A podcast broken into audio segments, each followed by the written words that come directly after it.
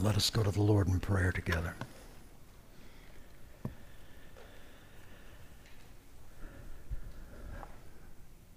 Lord, you are El Elyon, our Most High. You are Adonai, Lord and Master over all that is. You are Elohim, the Holy Triune God. You are Yahweh, the great I am. You're Abba, Father. Yahweh, Yireh, the one who provides. You are Yahweh Shalom, the Lord of peace. You are Alpha and Omega, the beginning and the end. You have given us glimpses of your glory, and yet our limited minds are unable to comprehend all that you are. We see some of what you do but we see dimly who you are. We desire to see more clearly, more intimately. We know now, and we pray that you will increase our thirst for more. Give us eyes to see, ears to hear, hearts that yearn for you. Father, show us your greatness and your glory. May your Spirit penetrate deep into our souls today. Search us, convict us, convince us, change us, conform us. May we leave this place today more awed by your person, more inspired by your goodness, kindness, and generosity, more contented in your love, more committed to your plans and purposes more passionate for your worship, more eager for your appearing, more desperate for your presence. Make it so, Father, through the Lord Jesus Christ. We pray. Amen. Oh, this psalm, I can't tell you uh, how rich and powerful it is. I hope that we can leave here today with some sense of it. If I could ask you a question this morning, I would ask you this question Is there a place, any place that you could be right now that you would want to be? What would that place be? If you could leave here and be anywhere you wanted to be, where would that place be? Would it be a lounge chair in the Caribbean? On a white beach there, sitting in the sun? Maybe it's a snow capped mountain looking out over the breathtaking view and you're getting ready to rush down the slopes on skis. Maybe you prefer hustling and bustling through the super busy streets of New York.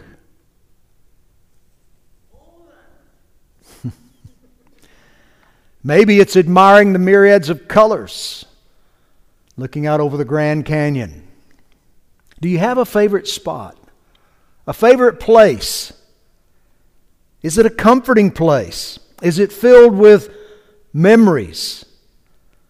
Maybe it's where your family has typically gathered together for special occasions. Maybe it's the house where you grew up you have all those memories of your childhood. Maybe it's where you had your first date with your spouse. Maybe it's where you actually proposed and she said yes. Everyone has special places in mind, special places in our lives.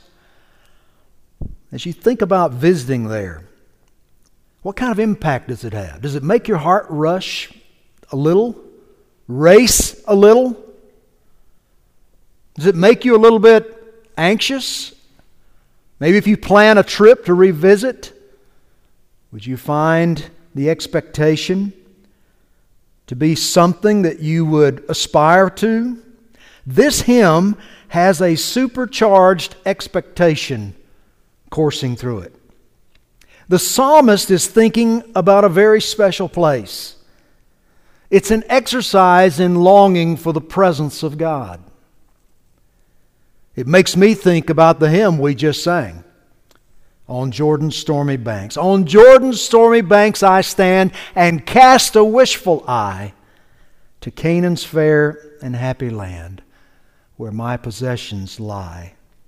Not physical possessions, but spiritual possessions. All o'er those wide extended plains shines one eternal day. There God the Son forever reigns and scatters night away. I'm bound. Yes, I'm bound. I'm bound for the promised land. Unfortunately, for many of us, when we think about the promised land, we think in terms of physical. We think in terms of a piece of ground on this earth. And when Abram was called out by God from his homeland, the land of Ur, and was directed to leave and go to a place that he had not seen, an alien land, where God says, My favor and my blessing will be upon you. I'm going to work through you to bring blessing to all. I can't imagine what must have entered Abraham's mind. Many get distracted and hung up on this physical land that we know as Canaan. But it's pointing forward to God's kingdom and God's presence. Hebrews 11 describes it this way By faith, Abraham obeyed when he was called to go out to a place that was to receive, he was to receive as an inheritance. And he went out not knowing where he was going. By faith, he went to live in the land of promise, as in a foreign land, living in tents with Isaac and Jacob, heirs with him of the same promise. For he was looking forward to the city that has foundations that's important. A city that has foundations, whose designer and builder is God. Jacob left home. We talked about this last week after cheating Esau out of his birthright and deceiving his father. He left out of fear for his own life and he went to his mother's people and he lived with his uncle Laban and there he worked. And both of them were cheaters at heart. They cheated each other, conspired against each other. But God began to do a work in Jacob. He blessed Jacob and prospered Jacob because he had a plan and a work to do through Jacob.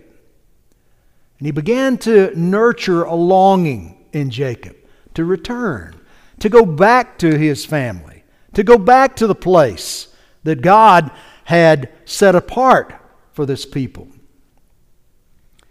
And so he was afraid of his uncle Laban, and he packed up his family in secret, and they fled. Laban discovered it pretty quickly and gave chase. And when he found him, he was angry, although God warned him don't mess with Jacob, because if you mess with him, you'll be messing with me. But Laban said to Jacob, and I quote him, he says, And now you have gone away because you longed greatly for your father's house. Now, that has a double meaning. He had a desire for his father Isaac's house, but he also had a desire for God's house. God was putting that in him, this desire for the presence of God. Paul's life was fueled by a desire for God's presence. In Philippians 1 21 through 23, we read, For to me to live is Christ, and to die is gain. If I'm to live in the flesh, that means fruitful labor for me, Paul said. Yet which I shall choose, I cannot tell. I am hard pressed between the two. My desire is to depart and be with Christ, for that is far better. He said, I want to be used by God. Uh, your sake is at stake here. But at the same time, I have this desire to go and be with God. 2 Corinthians 5 1, he said it this way For we know that if the tent that is our earthly home is destroyed, we have a building from God, a house not made with hands, eternal in the heavens. For in this tent we groan, longing to put on our heavenly dwelling. When Israel was taken into captivity by the Babylonians, one of the psalmists wrote Psalm 137. And then there he described the people as they were in captivity, in exile, away from God's city, God's presence, should we say. This is what he wrote. By the waters of Babylon we sat down and wept when we remembered Zion. On the weeping willows. I injected that weeping because when I think of willows, I think of one in the backyard of my great grandmother's house that they called a weeping willow. You know, the limbs all hang toward the ground. On the willows there, we hung up our lyres. For there our captors required of us songs, and our tormentors mirth, saying, Sing us one of the songs of Zion. How shall we sing the Lord's song in a foreign land? If I forget you, O Jerusalem, let my right hand forget its skill. Let my tongue stick to the roof of my mouth. I do not remember you. Or if I do not remember you, if I do not set Jerusalem above my highest joy. They were sad.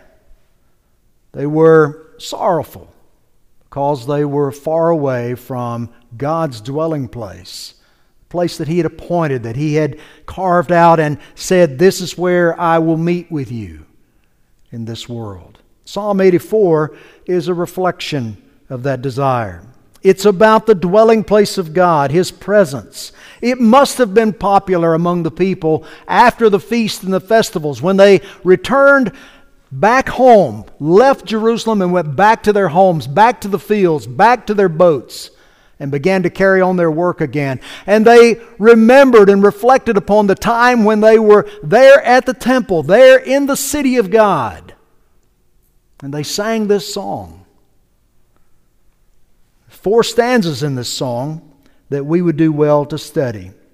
First of all, I want you to see the psalmist is desperately longing for God's presence. How lovely is your dwelling place! How beloved is your dwelling place! How I love your dwelling place, he says. Your presence. How does this idea impact you? How does it strike you this morning?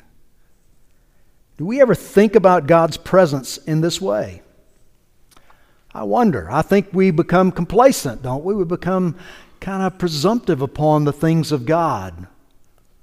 We don't think about coming here and maybe meeting with God. We don't think about the fact that the Spirit of God dwells in us always. He doesn't leave us as orphans, but He's always with us.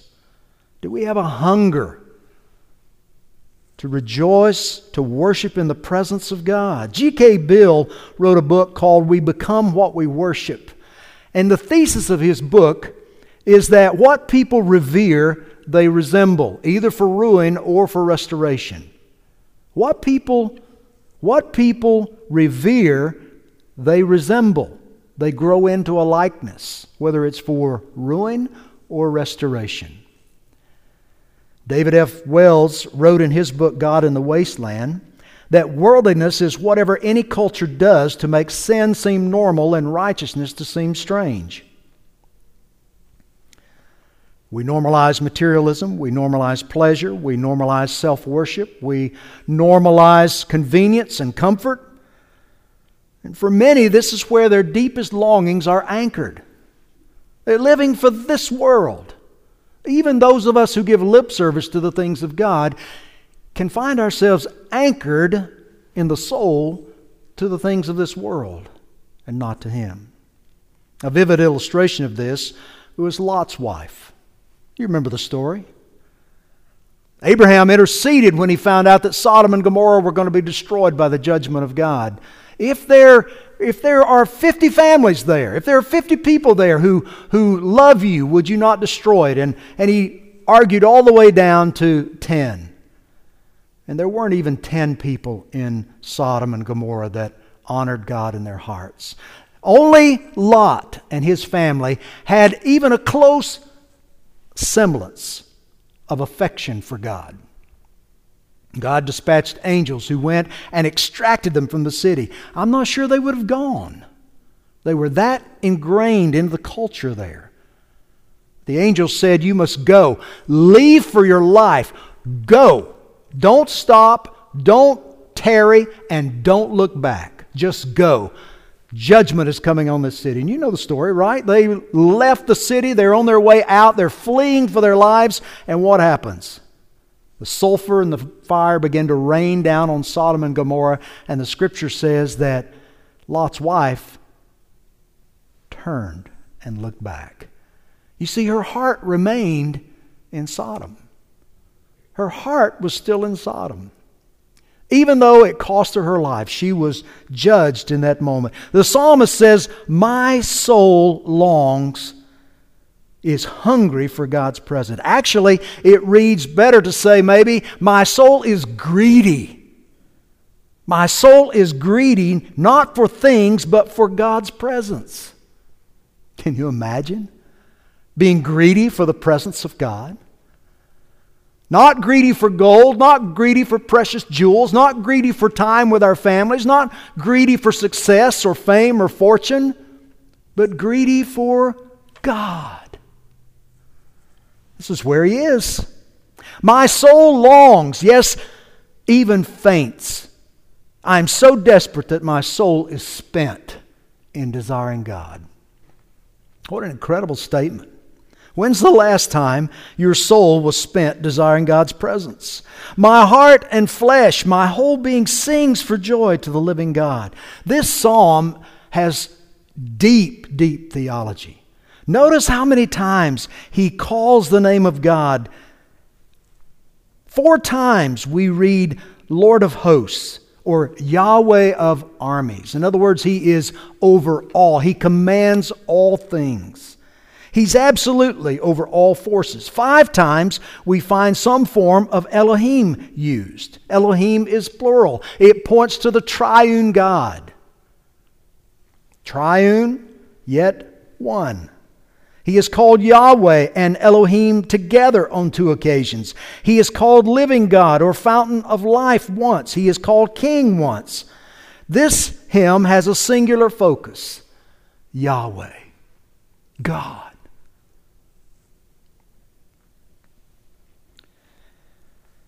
My heart and my soul long for the Lord, to be near him. He speaks of the courts. He's talking about the courts around the temple. When there was a feast or a festival, the people gathered into Jerusalem. And it's not a large area of land, it's a small area inside the walls of ancient Jerusalem. And all these people would cram in. It was like a beehive of activity sounds and people on top of each other.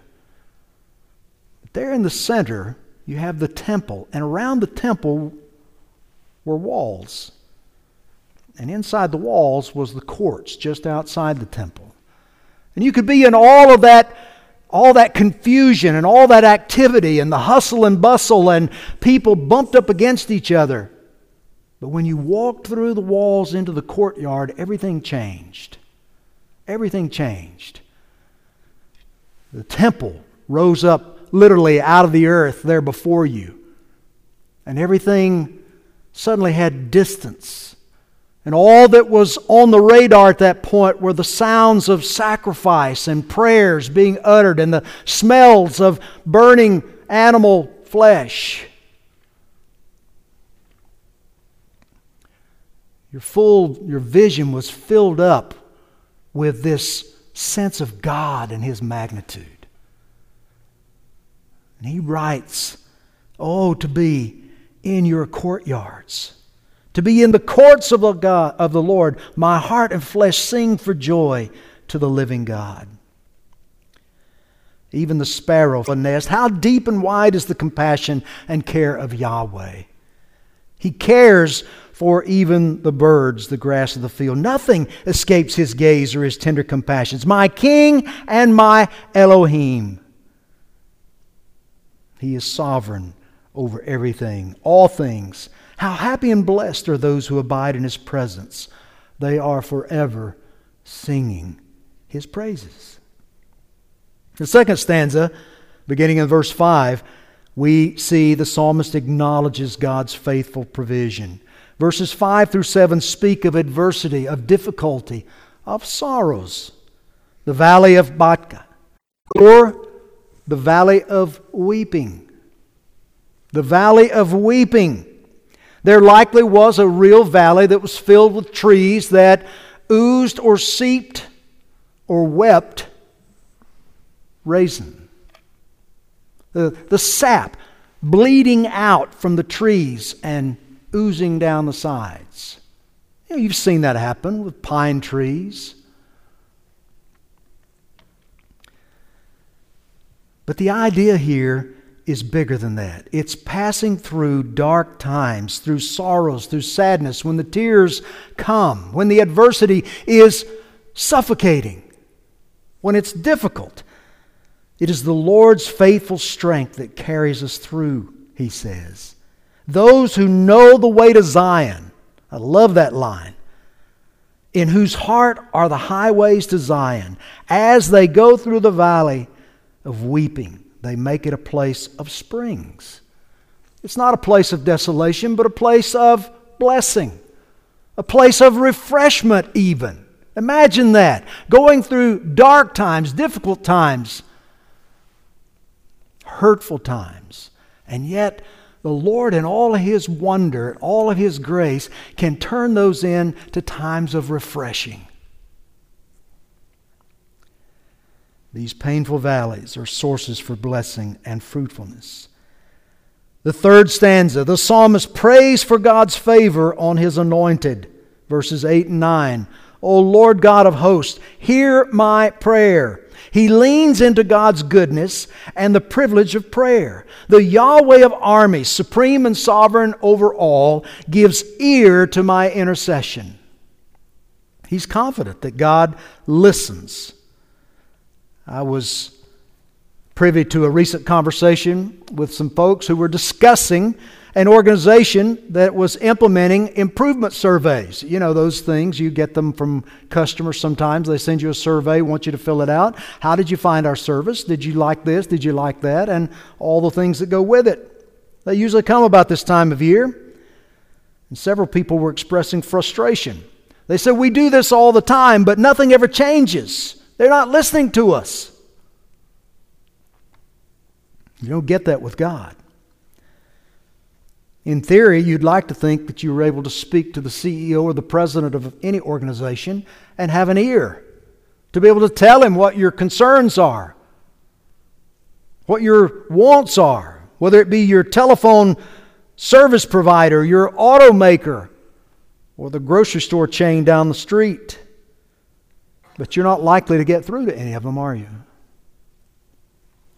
You're not likely to get an audience with President Biden or not even Vice President Harris.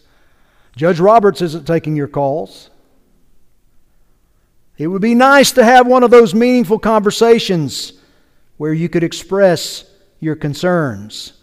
I remember years ago, it's a joke around here now, being in India when we ran into trouble over there and were taken to the police station for preaching the gospel. And it was a very harrowing, harrowing day, uncomfortable in lots of ways. As we sat in the police station all day, the hostiles, the people that were really angry with us, sat across the street and watched. I didn't know if we were really being arrested, if they were going to be detained, if we were going to be able to get out of the country, if they were going to take us to the airport and put us on a plane. All these thoughts run through your mind. Or worse, are they going to put us in a jail cell and leave us here? Or turn us loose and let the hostiles have us? Finally, we ended up being getting back to the hotel where the rest of our team was, and we were able to have conversation with them. And someone there on the staff of the hotel came to me, sought me out from the crowd, and said, You have a phone call. And so I went and picked up the phone, and it was the U.S. Embassy in India. I'd never gotten a call from the embassy.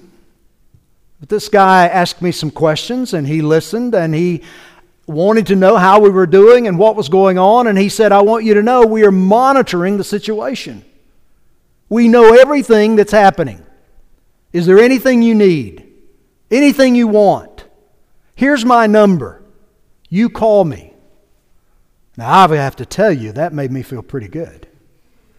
I felt pretty good. But I've often thought about that. You have Yahweh's number, you have God's number. Why am I so impressed with some employee at the U.S. Embassy that he knows and is monitoring the situation and wants to hear from me. But God says he wants to hear. The psalmist gets this. He says, Hear my prayer, O Lord. I know you hear. Give ear, O God of Jacob. Behold, our shield, our God, our protector. Look on the face of your anointed. He's praying and interceding for leadership, praying for those that are giving leadership to the people, care for the people. How encouraging is this? Sin hides God's face, but through Christ we know God's warm gaze. And then the psalmist says, he believes God's presence is better than anything. For a day in your courts is better than a thousand elsewhere. A day in the mighty presence of God is better than a thousand elsewhere? You mean that a, a, day in God's presence is better than a thousand on the beach in the Caribbean? You mean that a day in God's presence is better than a thousand on some mountaintop somewhere? A day in Yahweh's presence is better than a thousand days in my favorite spot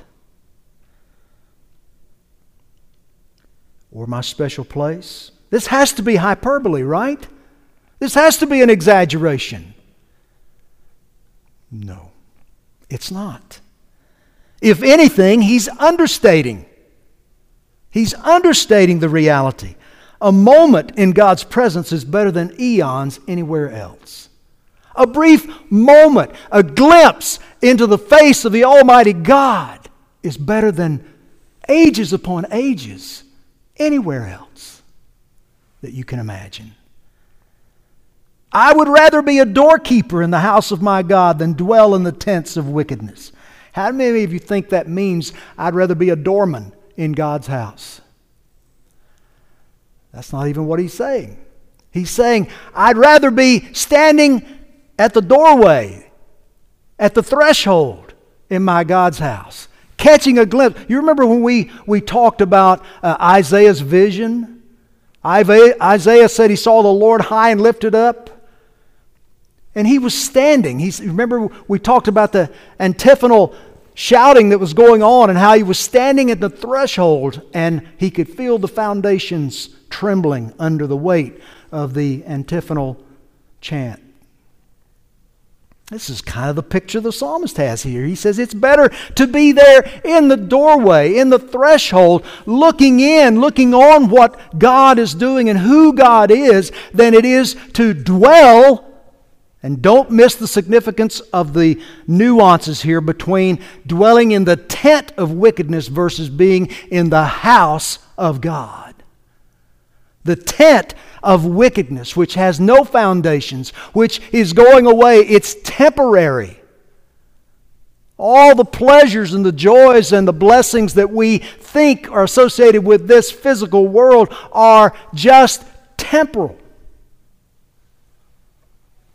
But the house of God, built on the foundations of God, is better. It endures forever. God's presence gives us life and protection. Everything we need, God possesses and gives to His own. He gives grace and honor and blessing and glory. He withholds nothing that is good from His own who walk according to His righteousness. Blessed, content, satisfied is the one who trusts in the Lord. All of us are born into this world, into an existence where we dwell in tents of wickedness. In this temporary world, we're exiled from God's presence due to sin. But Christ left the glories of his throne to come and to redeem, to purchase us, to ransom us from the bondage that we're in, to restore us to the house of God, to his presence. All those he foreknew, he predestined to be conformed to his perfect image. All those he predestined, he called. All those he calls, he justifies. And those he justifies, he will glorify. We're not looking to a rocky mountain near the Mediterranean Sea. We're not looking for a place where political unrest and violence continue, dominate. No, we're heading to a place, a holy and glorious place where our Lord dwells. In Christ we are bound for the heavenly Zion, the true and final Zion. No chilling winds nor poisonous breath can reach that healthful shore. Sickness, sorrow, pain, and death are felt and feared no more. When shall I reach that happy place and be forever blessed? When shall I see my Father's face and in his bosom rest? I am bound. Yes, I am bound. I am bound for the promised land. Are you passionately longing for the Father's presence? You know, at the Lord's table, we encourage our desire for Him. We're reminded of the wonder in the beauty of His presence and all of His promises. In a moment, as we sing, I'm going to invite you to come and receive the bread and the wine. And after we sing, we're going to remember together. Remember our God and nurture and encourage the desire we have in our hearts for His presence. Let us prepare our hearts to come to the table. Father, we thank you and bless you today for who you are. What an incredible joy is ours in Christ. Lord, we thank you for this song that the psalmist was moved and inspired to write that so resonates in our hearts. As we live as aliens in this land currently, Lord, we pray that you would nurture and strengthen our desire. Lord, may we faint even in desire and hunger to be in your presence. Lord, as Paul said, not to count it of no value to be in this world serving you, that we do that to your glory and to the benefit of those we encounter, making your gospel known, but Lord, looking, looking continually for that day when we will be drawn together to be with you forever in your presence. We thank you and bless you for that assurance. In Jesus' name, amen.